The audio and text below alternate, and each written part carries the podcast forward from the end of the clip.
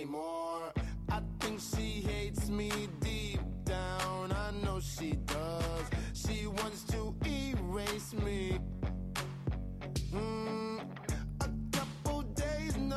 Hour number 2 of The Blitz starts right now on 1340 AM, 105.7 FM, live here on Fan Run Radio. We're live in your Fan Run Radio app. That is free wherever you get your apps, the App Store, Google Play Store.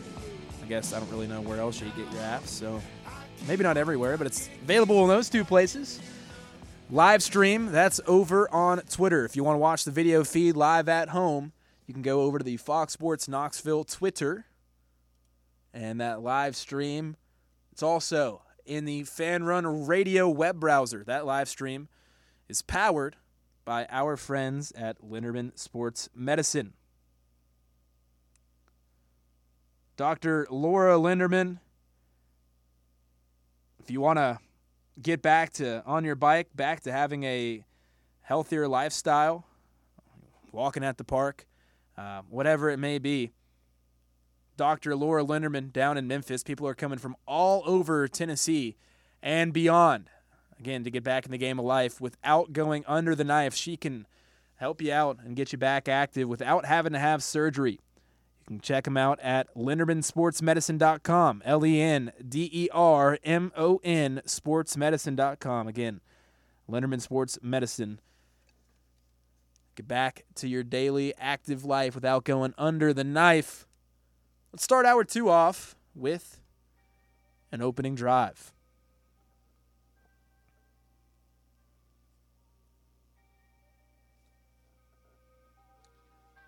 First down. Well, the NCAA is considering some new rules in terms of time management for football next year. One of the suggested rules, stopping the clock after first downs, well, that would no longer be a thing. They're trying to speed the game up, obviously. And in doing so, they want to eliminate some of the clock rules right now. So the first one would be prohibiting consecutive timeouts, i.e., like, example, icing kicks. You would no longer be able to call consecutive timeouts. I don't really think that is a big issue one way or the other. It's such a rare occurrence that, I mean, who really cares? You know, who really cares if you call 2 timeouts? Do we really need to delegate decision makers time to deciding whether or not that needs to be a rule? I doubt it. You'd also get rid of there would no longer be untimed downs possible at the end of the first and third quarters. Again, that one to me seems insignificant, but if you want to save 45 seconds of game time, 1 out of every 285 games, sure, go ahead. Great job, NCAA. You're killing it. We're so proud of you. Don't worry about NIL or tampering or any of the actual problems that are facing college football, because we got to make sure that teams can't get an extra play in the first quarter or third quarter with like a whole defensive penalty. We're going to start ending the first and third quarter on defensive penalties. That'll shorten these games. So the first 2 rules, I don't really read much into, don't really find them significant. Third rule and the fourth rule, potential rule changes. That's where things start to get interesting. So the third proposed rule change, the clock would run after first downs except inside 2 minutes of a half. Pardon me, I had to sneeze there. So the clock would run a lot more than it does currently. It would affect some teams more than others, but it would lead to a lot less possessions in college football throughout the sport. As it stands, as we know, you get a first down in college football. Clock is going to stop until the chains are reset and the ball is placed down. From that point, the clock starts again. In the NFL, that's not the case. In the NFL, the clock continues to run, but in college, it stops for a first down.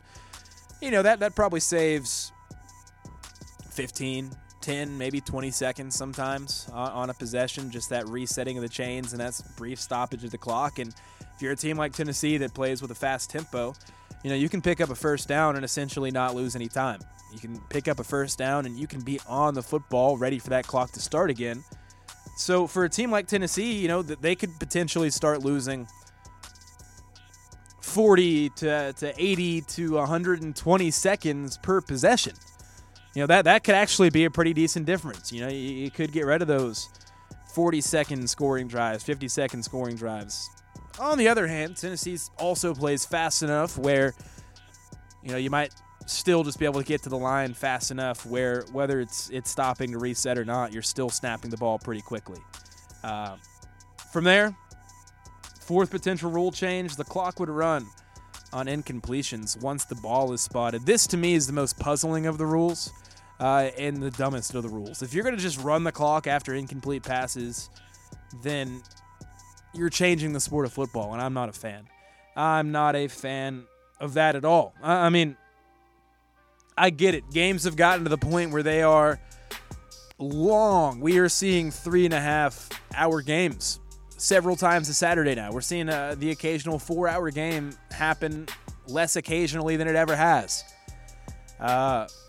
Broadcasts take forever. You know, you don't fit into the traditional broadcast TV window anymore a lot of the time. But, and I know this is never actually going to change because money is the biggest factor in all of this.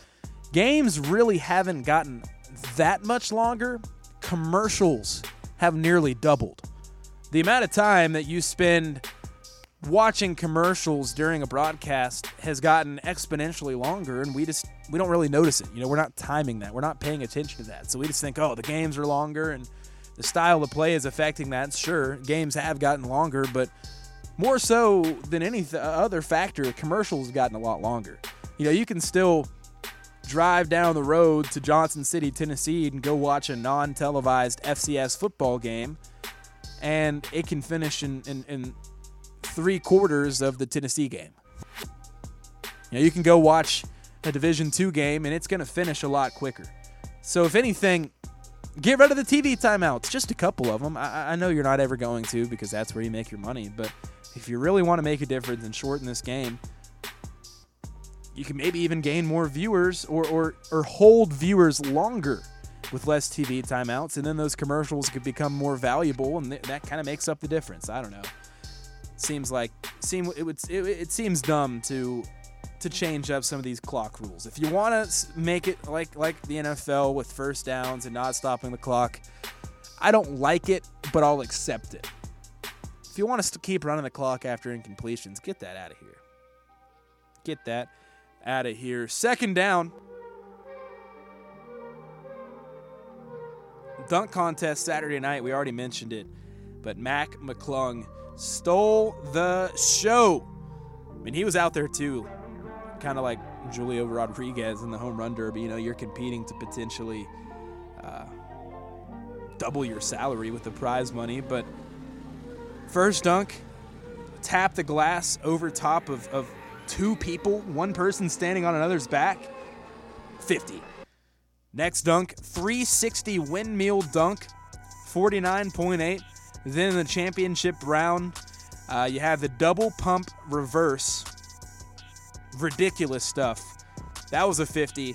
And then you had the winning dunk, the 720, which also was a 50. Nearly a perfect night for Mac McClung, and the best dunk contest that I can remember since Blake Griffin was jumping over Kias and blowing out birthday candles. Mac McClung was exhilarating. I know he's, you know what, I want to go ahead and claim him. I know he's Southwest Virginia, but he's right near the Tennessee line. We're claiming him. He's local to this region. So the local boy winning the dunk contest. But, man, Mac McClung was exciting. And I don't know how anyone could think anyone other than Mac McClung was going to win this. I saw some people saying Jericho Sims and Kenyon Martin Jr. Mac McClung is a professional dunker. He is just something else entirely. The man's got hops. If you remember him from Georgetown, if you remember his viral dunk videos from Texas Tech, like, you knew that he was going to win this thing. And the final dunk, too, in his Gate City high school uniform was definitely special. Mac McClung, man.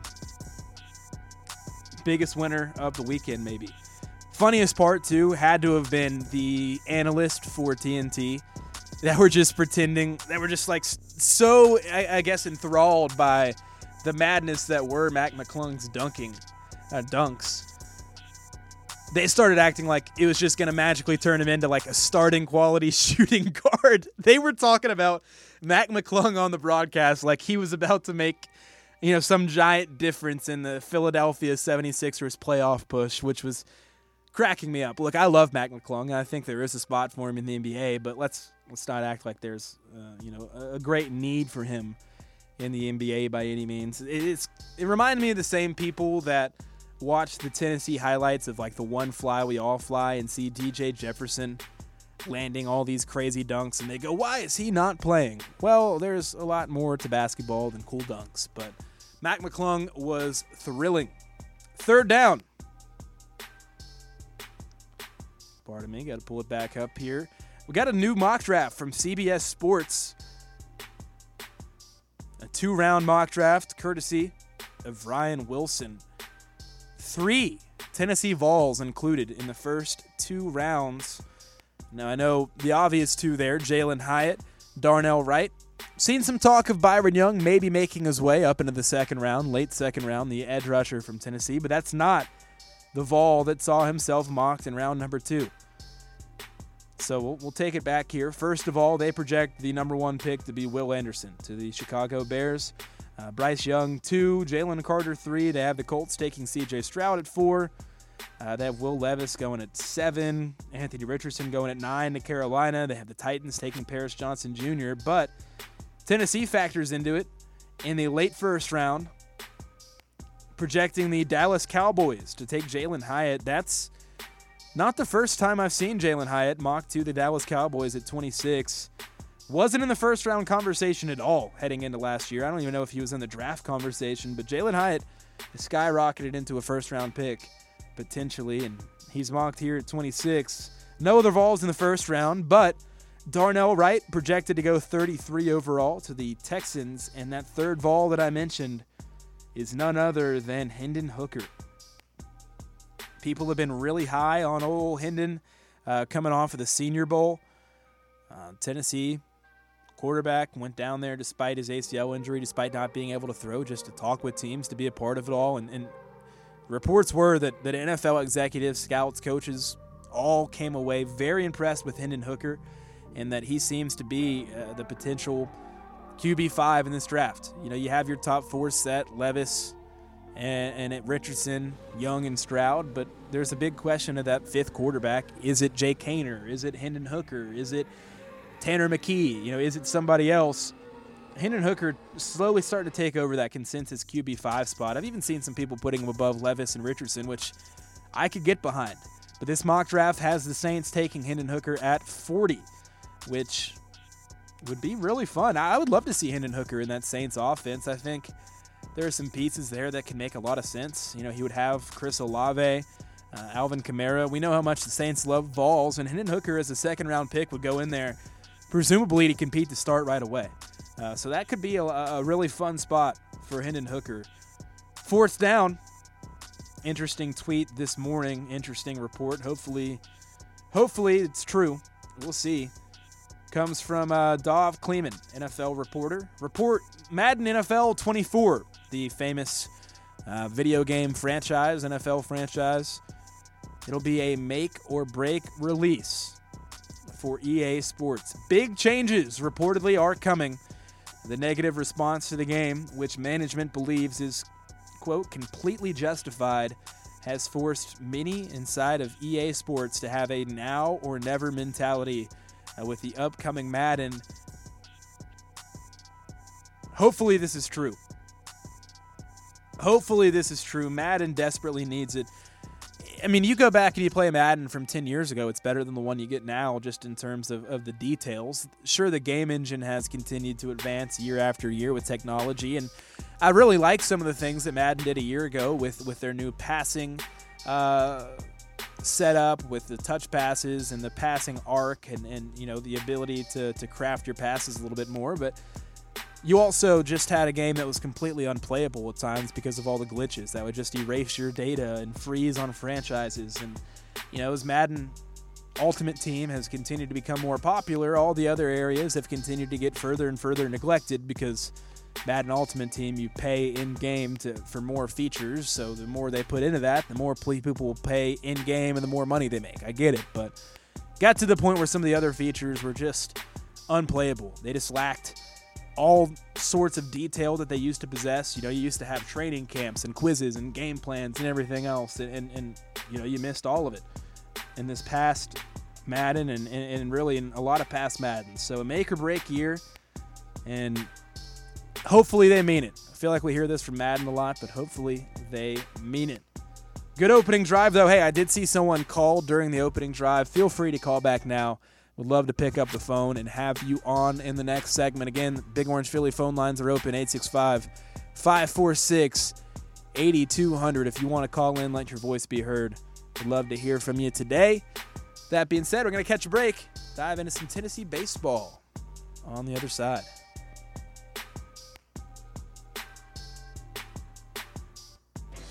Does your business need storage space? Do you need someone...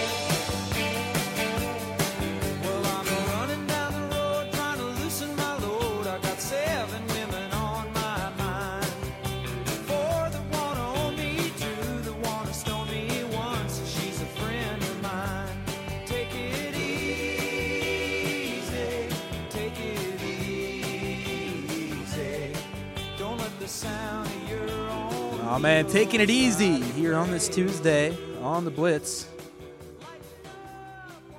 Wasn't all that easy for the baseball team this weekend. Saw a lot of panicked reactions from a 1-2 baseball weekend, and was not the start that I think anyone was hoping for. Really, pretty disastrous start, all things considered, between losing two games and the ruling that Maui Ahuna was ineligible roughly, 30 minutes before the game, an hour before the game. Between those two events, not a great weekend for the Baseballs, but I've seen the notion that this could be a lag year for Tennessee, that maybe this is the year that, you know, the roster turnover catches up to Tony Vitello, that, you know, maybe this is the year that Tennessee takes a step back. If you want to compare this Tennessee baseball team to the one from a year ago, that's not really fair. Like, you can't really compare those two teams. And if you do compare them, well, this Tennessee team will fall short. That's just the way it goes. I mean, when you have the best baseball team potentially in the history of the sport, obviously it wasn't the best ending. You didn't make it to Omaha, but the best regular season team in the history of the sport, you know, it's going to be difficult to follow that up. But to suggest that this team is going to take some sort of big step back this year, or even just a step back to like outside of the top 10 or outside of the 15, is asinine. I mean, you see them go 1-2 this weekend and still drop from 2 all the way down to 3. The fact of the matter is, you lost 3-1 and you lost 4-3 in your first two baseball games of the season, against two pretty decent tournament quality teams. It happens. You know, Arizona was throwing a top 50, 75-ish prospect in the draft, and he had himself a good night. Chase Dollander wasn't bad by any means, but hey, he got outpitched. It happens. You know, Grand Canyon tournament baseball team, they have a top 10 draft prospect at short. He was excellent. You know, again, it happens. A year ago, Tennessee, I get it, they rolled through the non-conference slate, and I think that really kind of has elevated expectations for the non-conference this year, but Tennessee didn't play anybody at all. You know, you can start off 22 or 23-1 or whatever it is when you were having, you know, the school of the blind roll into your place weekend after weekend. Georgia Southern was a tournament team. That's how you open the season. But, you know, you played UNC Asheville and Iona and ETSU and James Madison and Rhode Island and Eastern Kentucky. Like, that's who you played at home before you got into SEC schedule. You went and played in the Minute Maid Park, that Shriners Hospital for Children's Classic where you beat Oklahoma and Baylor and lost to Texas. But, you know, that was a little bit later in the season. You still got settled in further. And, you know, this year you actually tested yourself to start. You got, I believe it's 19 more games in the non-conference now. You got 2 against A&M this week, Dayton this weekend, 2 against Charleston Southern next week, Gonzaga, a midweek with Boston College, Moorhead State, and then a midweek with Lipscomb. I would be surprised if you lost more than 2 of those games. And I wouldn't, you know, I don't even think you lose 2 of them. I think at most you drop like one, yeah, I'd say like maybe 2 of them. Maybe you drop one at Gonzaga, who's a tournament team from a year ago, and maybe you drop one random midweek. But, you know, we're going to feel a lot better when instead of 1-2, this team's 18-3 or, you know, 20-3 or whatever else. So this team, it still has the best collection of pitching that maybe any baseball team has ever collected. You have a guy in Chase Dollander that is going to be, in all likelihood, barring any kind of unforeseen circumstances or crazy bad year, a top 5 pick in the MLB draft in 5 months. You have a guy in Chase Burns that in 2024 probably also going to be a top 5 pick in the draft. Like, what team possesses that? Nobody. What team can even match that? I mean, Vanderbilt from a couple of years ago when they had Kumar Rocker and Jack Leiter, like that's as close as it gets, and that was a dominant baseball team. Furthermore, Tennessee's bats this weekend, Maui Ahuna not able to play. Griffin Merritt missed the first 2 games due to suspension. I mean, you look at those 2 factors, Tennessee without 2 of their best, probably 4 hitters. You look at the roster turnover. You know, most teams need to get settled into a season, especially when you're replacing the vast majority of your lineup. I think Tennessee is going to settle in just fine. They're going to settle in on what they want their outfield to look like. I think that Cal Stark is probably going to end up taking over for Charlie Taylor a little bit more behind the plate, or Taylor hits better, one of the 2, because Taylor, a great defender. But, you know, I think the sky is still the limit for this Tennessee baseball team, especially when you can go into a weekend and you know that there is absolutely no rest for the opposition between Chase Dollander, Chase Burns, and Drew Beam, and then all the arms you have in the bullpen, Wyatt Evans and Jack Bemby and Andrew Lindsey, and of course, you know, Volley Fingers, Kirby O'Connell, or Cannell, pardon me. With all those arms, you know, Tennessee is going to be a top 10 to 15 team the majority of the season, and I lean more towards top 10. The bats will be just fine. The bats will catch up. The bats are incredibly talented. I think the biggest thing I'm worried about with this baseball team, quite honestly, is whether Maui Ahuna is able to get eligible. We had a statement from Kansas this morning. Kansas says that they've done everything on their end to try to help out his eligibility. You know, we've heard conflicting reports in that department. We've heard some things about potentially some wrongdoings within the recruitment initially of Maui Ahuna when he hit the transfer portal. But getting him eligible, I think, really important for this team. And when all of a sudden that first 5 in the lineup is Christian Moore, unbelievable contact rate, unbelievable walk rate, followed by, you know, Jared Dickey, one of the best pure hitters in college baseball. And then all of a sudden, you know, Zane Denton in there, who had a decent weekend, all things considered, Blake Burke. And then you can reset with Ahuna at, you know, the 5 spot, Griffin Merritt at 6, you can basically have 2 top of the orders within your order. They're going to start putting up more runs. I mean, you could play Arizona again today and probably have a better showing than you did on Friday night, even with the same pitching matchup. So, you know, I urge you guys to just take a deep breath with baseball and not to panic, because this team is still in a great spot. And you got 2 with Alabama A&M today and tomorrow, back in Lindsey Nelson Stadium, your home opener. Weather could not be better. Today, that first pitch is going to come with a nice 65-degree, partly cloudy day. Tomorrow, high 70s. It's baseball weather. It's baseball time. I expect the crowd to be good. Lindsey Nelson continuing to expand. That should be cool to see. And Alabama A&M is one of those teams that you can beat up on 12-2 and or 14-1 or 17-3 or whatever else, and you know, get in a position where you got your confidence back, you got your swagger back, and all of a sudden you're 3-2 going into a weekend against Dayton where you should probably sweep. So this baseball team, more than okay. Alabama A&M, quick scout on them. Not good. Not very good. Fast. Steal a lot of bases. They steal an unbelievable amount of bases. I believe they took, I think, if I read this correctly, it almost took me back. It didn't even really seem real. I believe they took 20 bases over the weekend in a sweep against Alcorn State, 20 for 20. So if they get on base, they're going to run. You know, Charlie Taylor has a good arm. I think he's a good defensive catcher. It's not like having Evan Russell back there. You actually have a threat to hold people on the bases a little bit. Alabama A&M has requested the new run rule be in effect, where if you're up 10 after 7, the game ends, so something to keep in mind there as well. Believe it'll be, if I'm not mistaken, Hollis Fanning tonight. And then Xander Seacrest pitched over the weekend. He was your midweek starter last year. I imagine since he pitched, it'll be Fanning tonight and Xander Seacrest tomorrow.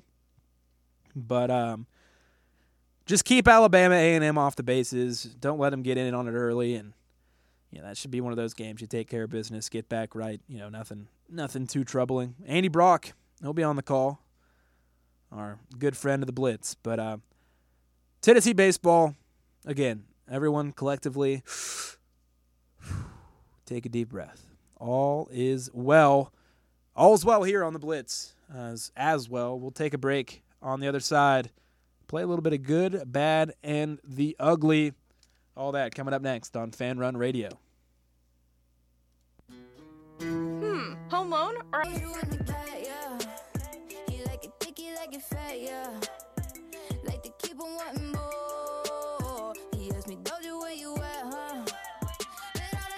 know I had to play some Doja Cat for you.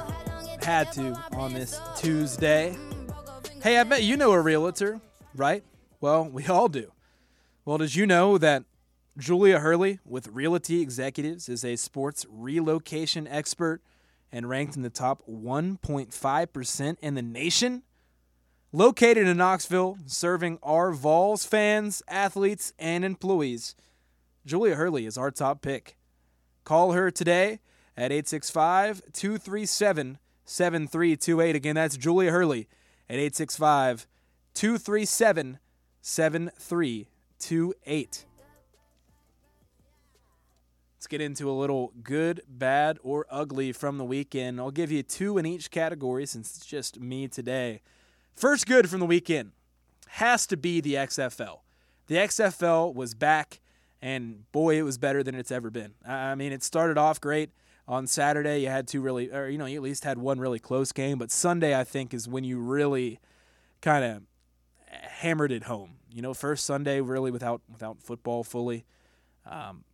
People looking for stuff to do. Your first game, the Battle Hawks of St. Louis and the Brahmas. I don't actually know what a Brahma is, but you got to see the first implementation of the new rules. You know, the 4th and 15 conversion as a substitution for an onside kick, and you had the Battle Hawks score 15 points in a minute and a half to complete a thrilling victory. I saw a lot of people talking about it, but then the night game really got a ton of buzz. The Seattle Sea Dragons, the D.C. Defenders, thrilling back-and-forth game, recognizable names all over the field. I thought there was a ton of Vols. I tweeted it. I stand by this. That Sunday night XFL game was more entertaining than I think any of the Thursday night football games all year for the NFL. And the broadcast was better, too. I think the NFL is probably going to and probably can learn some things from the XFL and their broadcast. It was a lot of fun. I mean, you had Dean Blandino as the head of officiating for the XFL on screen pretty consistently helping explain calls. You had coordinators mic'd up, players mic'd up, you know, coaches on the sideline mic'd up, referees mic'd up. You got a behind-the-scenes look that I think is pretty special, and the crowd was great too. The D.C. Defenders crowd was electric. You had a moment that was viral, you know, Free the Snake, where DC Defenders fans, right, they love to make these cup snakes out of empty beer cups and empty liquor cups alike, and halfway through the third quarter, security decided to do what security does and take the fun away.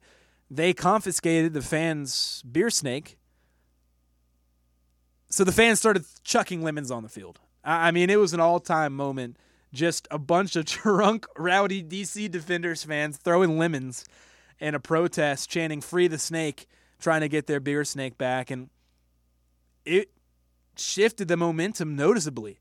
You know, the Defenders were down at this point, immediately got a pick six, and from there on, Seattle couldn't do anything offensively.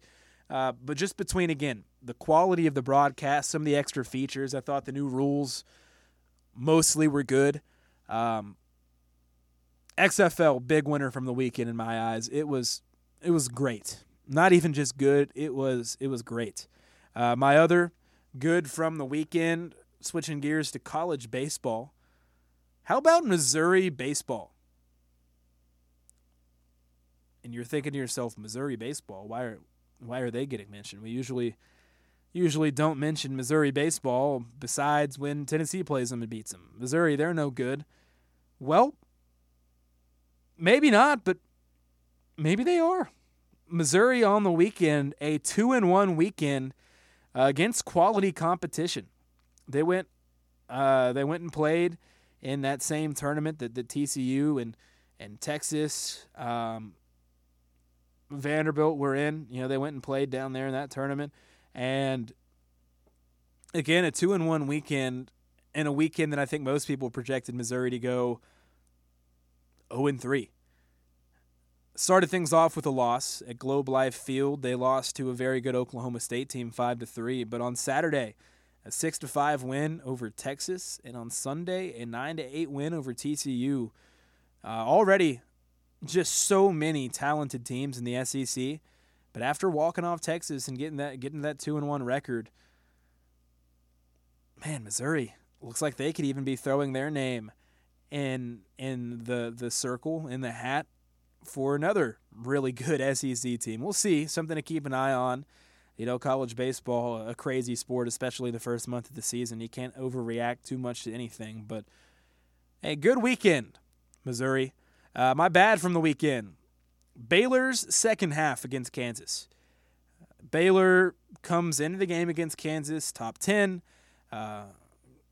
playing excellent basketball. I believe they'd won like 9 out of their last 10 games, I think it was. Go on the road, halftime, you're up 45-32. You're rolling on the road at Kansas, Big 12 title potentially on the line. Keontae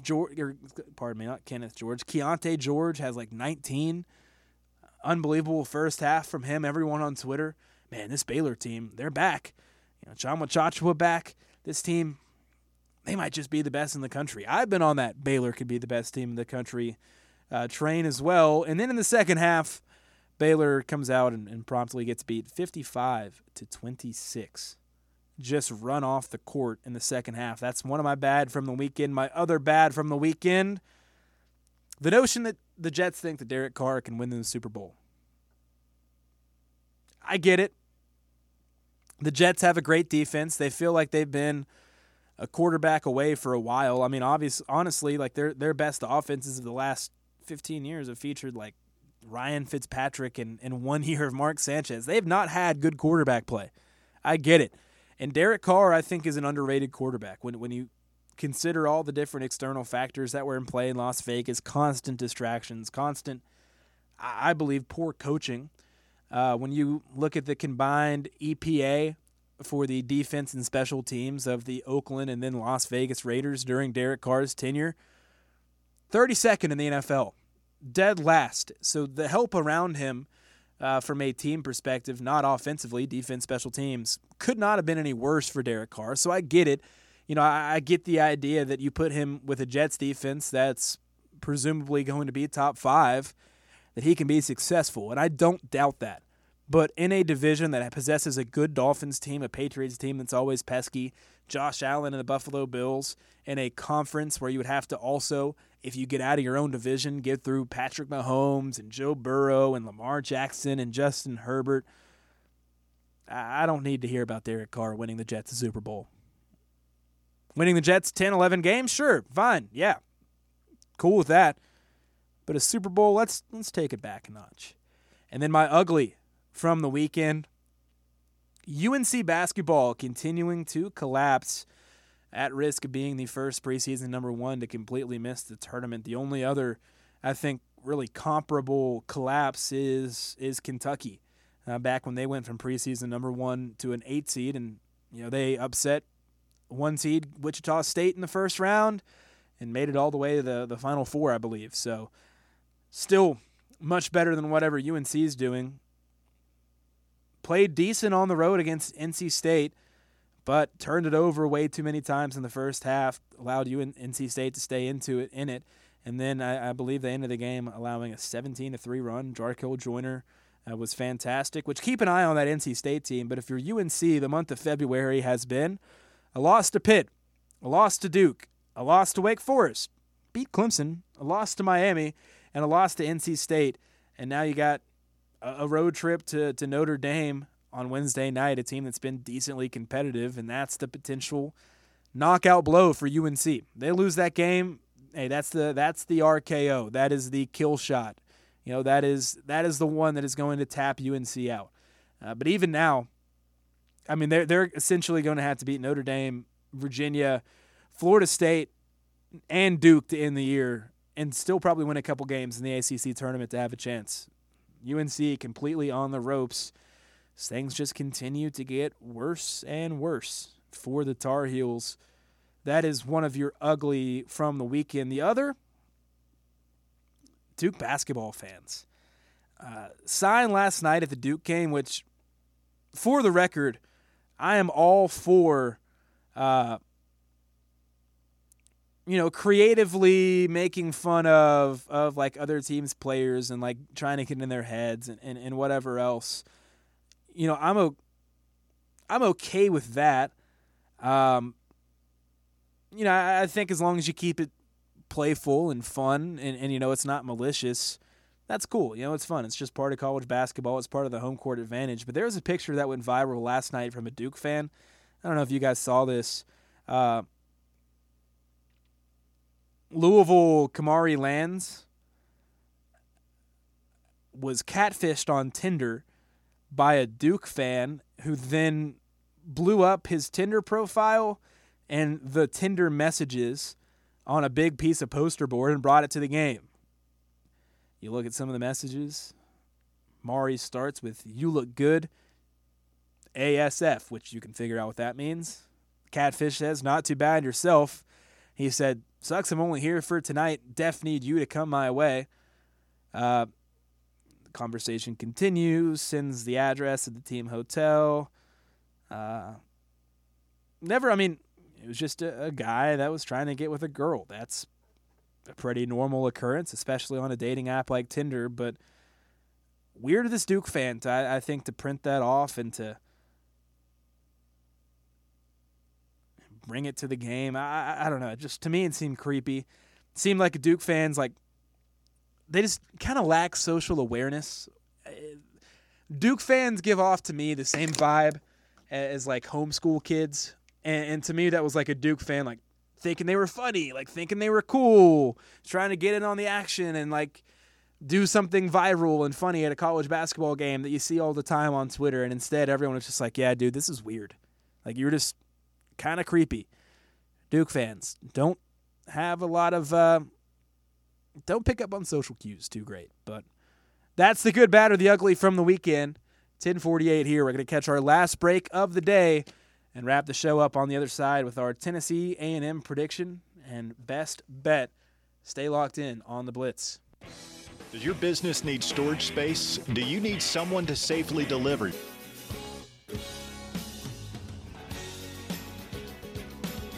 All right, wrapping up this Tuesday edition of The Blitz. A little best bet in our Tennessee A&M prediction. I'll give you a leading scorer prediction as well, but first, your best bet for tonight. A couple games I like tonight. I think it's a pretty favorable slate. I'm looking at Xavier -4.5 tonight at home. They've suffered a couple of tough losses. They haven't been entirely healthy, but they got back right against DePaul over the weekend.